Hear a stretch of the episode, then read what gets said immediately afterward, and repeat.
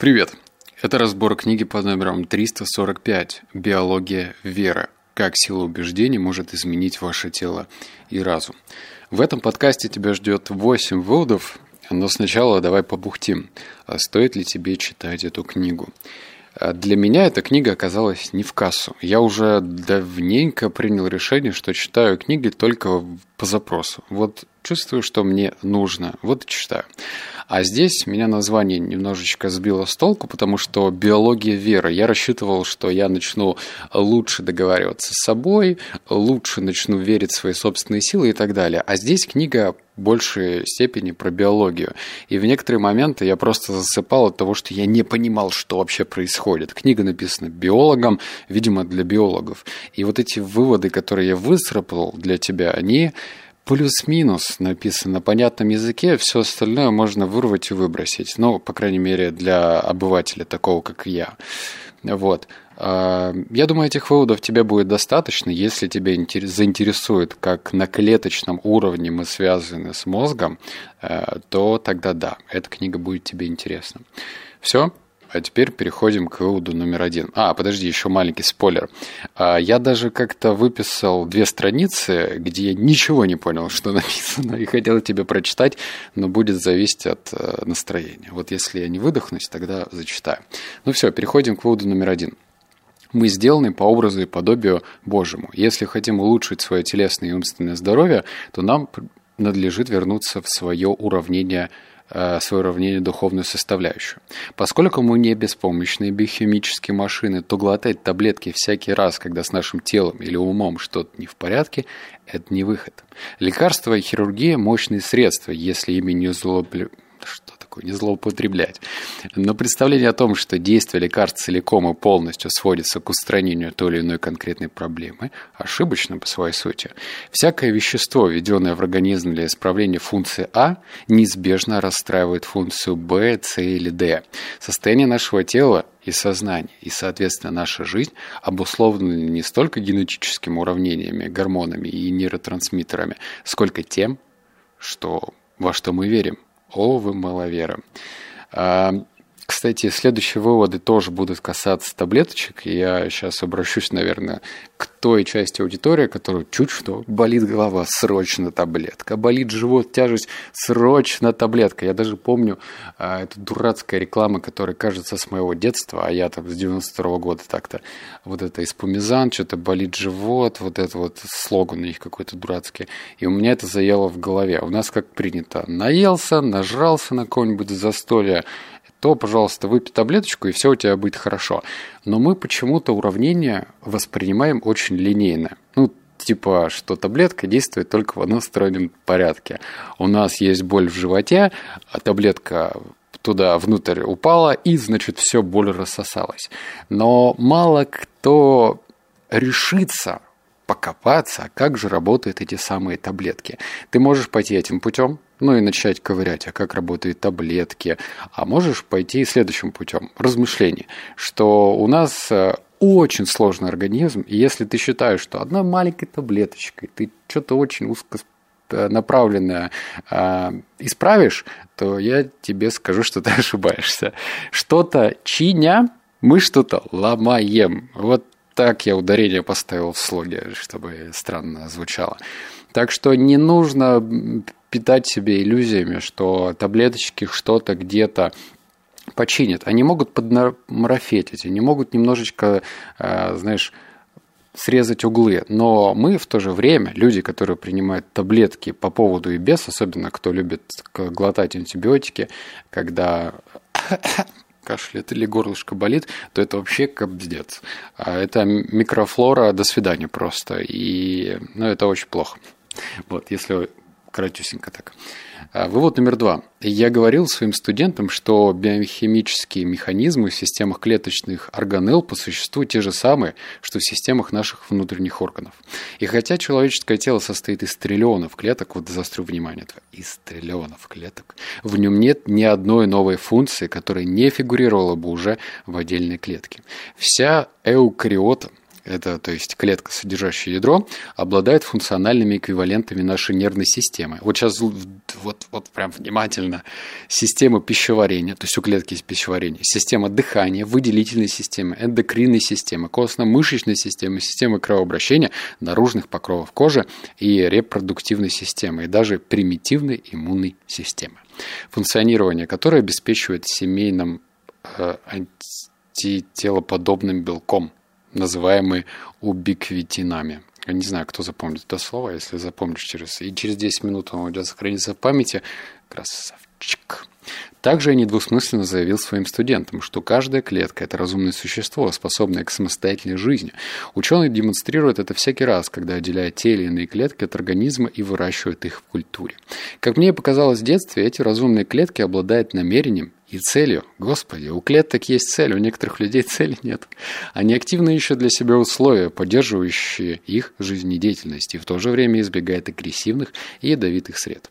Как и у как люди, отдельные клетки анализируют тысячи сигналов, поступающие от их микроокружения.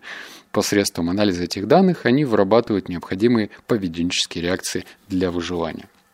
Срезюмируя этот вывод, и автор э, к этому неоднократно приходил, что представь, что эти клетки мини-люди. Ну, то есть у них почти все в одной малюсенькой клетке, которая, не знаю, какого размера, тебе потребуется супермощный микроскоп, а, чтобы увидеть эту клетку. И вот она обладает теми же функциями, что и ты. То есть у нее есть дыхательная система, она там э, размножается, секаса хочет, она и просто живет, у нее кожа есть, у нее есть выделительные системы и так далее. И этим выводом я, наверное, хотел вызвать маленький намек к любви к себе. Это относится больше к курильщикам или к любителям погулять в пятницу, напихав в себя очень много фастфуда и выпивав много алкогольных напитков. Помни, что у тебя есть теперь коллективная ответственность. То есть раньше ты думал, есть я, организм, э, мозг, э, селезенка, печенка, а вот это вот все. Но на самом деле в тебе живет триллионы клеток. И каждая из этих клетки ты э, доставляешь, мягко говоря, легкое неудобство. Ну, прям совсем легкое неудобство, если без цензуры, да?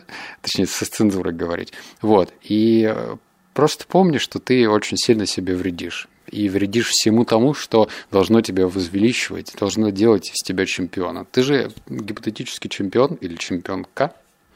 Вот номер три. Что же приводит гены в действие? Изящный ответ на этот вопрос был дан в 1990 году Фредериком Ниджхаутом в статье «Метафора и роль генов в развитии организмов». Ниджхаут доказывает, что идея управления генами всем живым высказывалась так часто и так долго, что ученые перестали считать ее лишь гипотезой. В действительности же это лишь предположение, никогда не доказанное и даже наоборот опровергнутое научными исследованиями последнего времени. Еще раз. Власть генов пишет Ницшау, стала метафором в нашем обществе. Нам хочется верить, что генные инженеры – это новые волшебники, которые способны лечить болезни и между делом конструировать новых Эйнштейнов и Моцартов. Но метафора не есть научная истина. Ницшаут приходит к выводу – когда в гене возникает необходимость, его экспрессию активирует сигнал, поступающий из окружающей среды, а вовсе не некая спонтанно возникшая характеристика самого гена. Иными словами, по поводу генного управления живым можно сказать буквально следующее для особо непонятливых. Все дело в среде. Так, маловера. А, значит, если ты ссылаешься на свою генетику, вот у тебя кожа широкая, у тебя там предрасположенность э, к сладенькому, вот все, все, все, все вот из этой оперы, то, пожалуйста, напомни самому себе, что ты живешь в своеобразной иллюзии, выгодной иллюзии. Ну, это просто удобно. Считать, что вот кому-то, значит, э, как про девушек говорили, что они там напередок легкий, или как это говорится, не знаю. Ну, в общем, я не помню, как это говорилось, но вот эти вот разные ярлыки, которые вешают на тех или иных людей, это очень удобно. Я люблю сладкое, потому что у меня там родители ели сладкие, и бабушка с дедушкой любили сладкое, вот и я люблю. Но на самом деле на нас больше всего влияет среда. Не хочешь есть конфетки, которые очень вредные, хотя есть, кстати, полезные конфетки, убери их у себя дома, возьми, выкини или отдай соседу, которого не любишь. Короче, куда-нибудь их день. Вот возьми и день. Либо скажи кому-нибудь, чтобы он их куда-то дел, выкинул, например, или съел. Вот. Среда. Среда важнее, чем гены. И не нужно себя успокаивать или наоборот говорить, что я не могу в этом мире чего-то достичь, потому что вот, э, извините, я ну, ну кто, кто были мои родители, чтобы я стал кем-то, да нет же. Среда. Среда очень важна. Вот номер четыре. То есть на каждые 300 человек, принимающих дорогие статиновые таблетки, приходится лишь одна спасенная жизнь. Это, кстати, продолжение таблеток. Последующие исследования показали, что предполагаемые профилактические эффекты с понижением уровня холестерина были значительно преувеличены. Добавлю, что производитель таблеток на основе статина AstraZeneca используемых в исследовании, и был спонсором дискредитированной сейчас программы «Юпитер». Применение статинов в профилактике сердечно-сосудистых заболеваний вызвало рост продаж статиновых препаратов, однако не повлияло на ход войны с этим заболевания. На самом деле затраты на лечение возросли при довольно незначительных результатах, хотя в одном только 2013 году статинов в США было продано на 29 миллиардов долларов. Здесь можно поставить звук. Борьба с холестерином едва ли повлияла на сердечно-сосудистые заболевания. В лучшем случае статиновые препараты снизили реальный риск сердечных приступов примерно, вот как ты думаешь, вот человек глотает таблетки, в котором написано, что они помогут тебе избавиться от вот, проблем с холестерином, на 0,3% в то время как побочный эффект применения таких лекарств составил от 15 до 40%. Недавние независимые исследования показали, что использование статинов для профилактики сердечных приступов и смертности имеет минимальный эффект, если имеет вообще. Это к вопросу о фарме. Вообще, фарма – это очень странная конспирологическая какая-то ниша. В том плане, чтобы, ну вот я даже слышал, чтобы в России, значит, в оборотку пустить какое-то лекарство, нужно пройти 9 кругов ада, вложить 3 тихтиллион рубликов, а в Америке так долларов. И только тогда, возможно, это лекарство появится на прилавках. Все бы хорошо, но вот тебе пример той компании в Америке, а я хочу тебе сказать, что в Америке законы жестче, там коррупция, коррупция, наверное, тоже есть, хотя по фильмам, да, она есть, но я думаю, что меньше в какой-то степени, чем в постсоветском пространстве. И если там э, как бы таблеточка, которая имеет разные сертификаты, не работает нифига и только добавляют 40%, от 15 до 40% побочки, то это повод задуматься. Это, кстати, я помню, э, есть вот разные такие адепты классической медицины, типа болит голова, выпей таблетку, поднялась температура, сразу выпей жаропонижающее. Я, кстати, не доктор, это не мои какие-то там рекомендации, это просто мысли вслух. Так вот, и вот эти классические доктора, назовем их так, они любят идти по такому проторенному пути. Вот как э, было со стороны родителей отношение к ним, так и они продолжают это делать. И считают, что, например, те же самые добавки, биоактивные добавки, это вообще фуфло, фигня и могут как-то вредить. Вопрос, как они могут вредить, если есть, например, такая добавка, э, скажем, имбирь перетертый. Ой, как он может, например, повредить, если ты выпьешь одну добавочку в день, если у тебя болит живот. Или ты выпьешь какой-нибудь эспумизан экстра вельц 300 мл, ой, 300 миллиграмм. Вот я не знаю.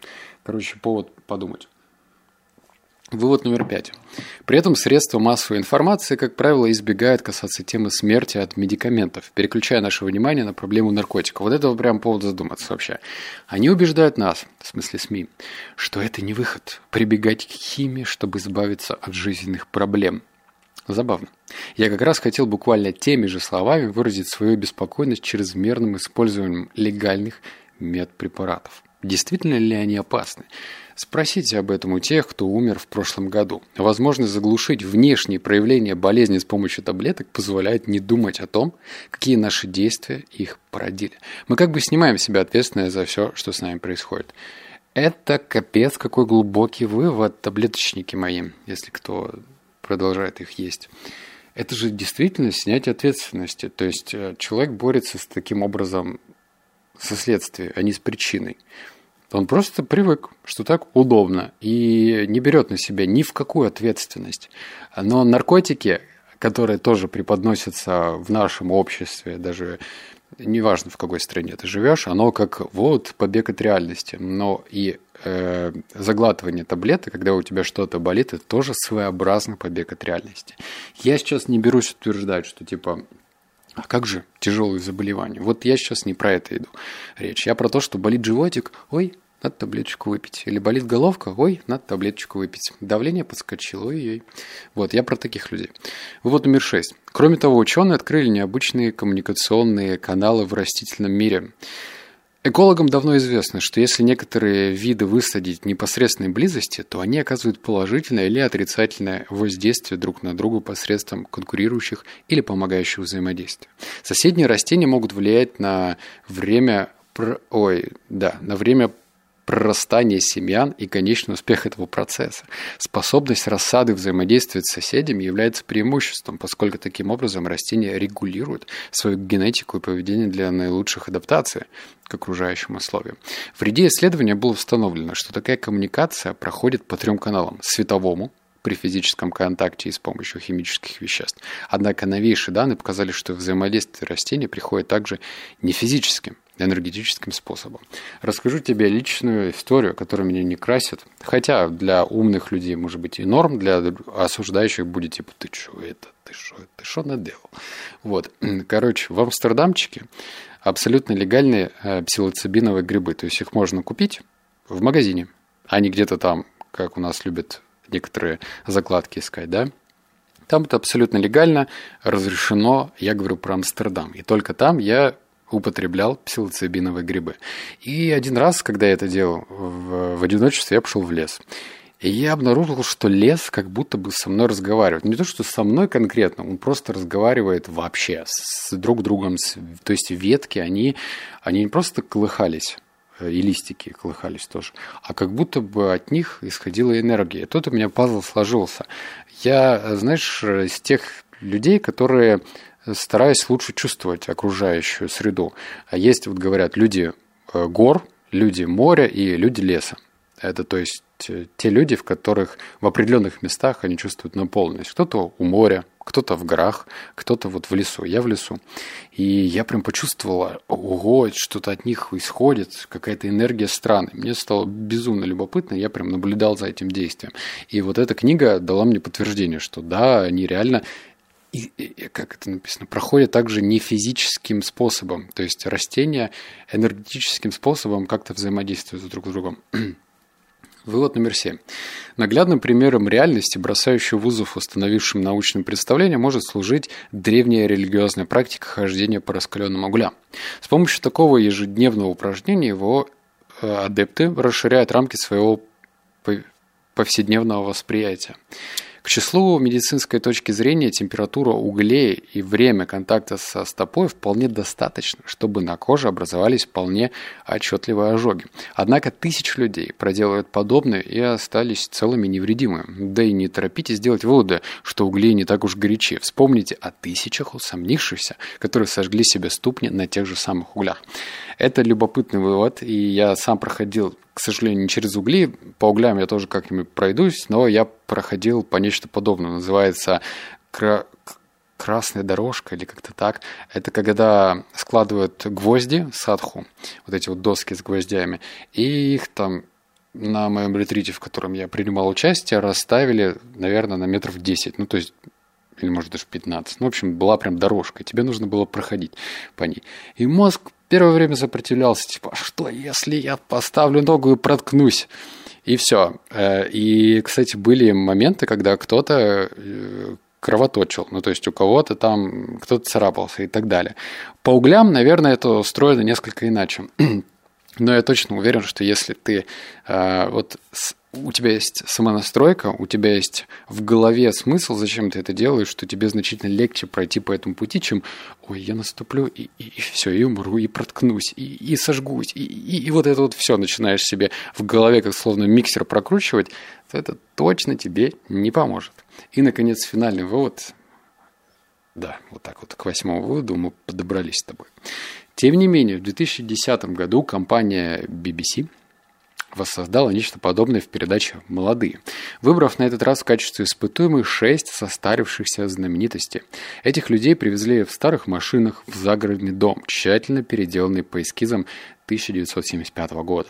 Через неделю после того, как стареющие герои вжились в прежнюю обстановку, где им транслировали новости и спортивные комментарии 35-летней давности, они продемонстрировали такие же заметные улучшения, как и омоложенные участники в Нью-Гэмпширском эксперименте. Один из испытуемых прибывший в инвалидном кресле, вышел оттуда лишь с тростью.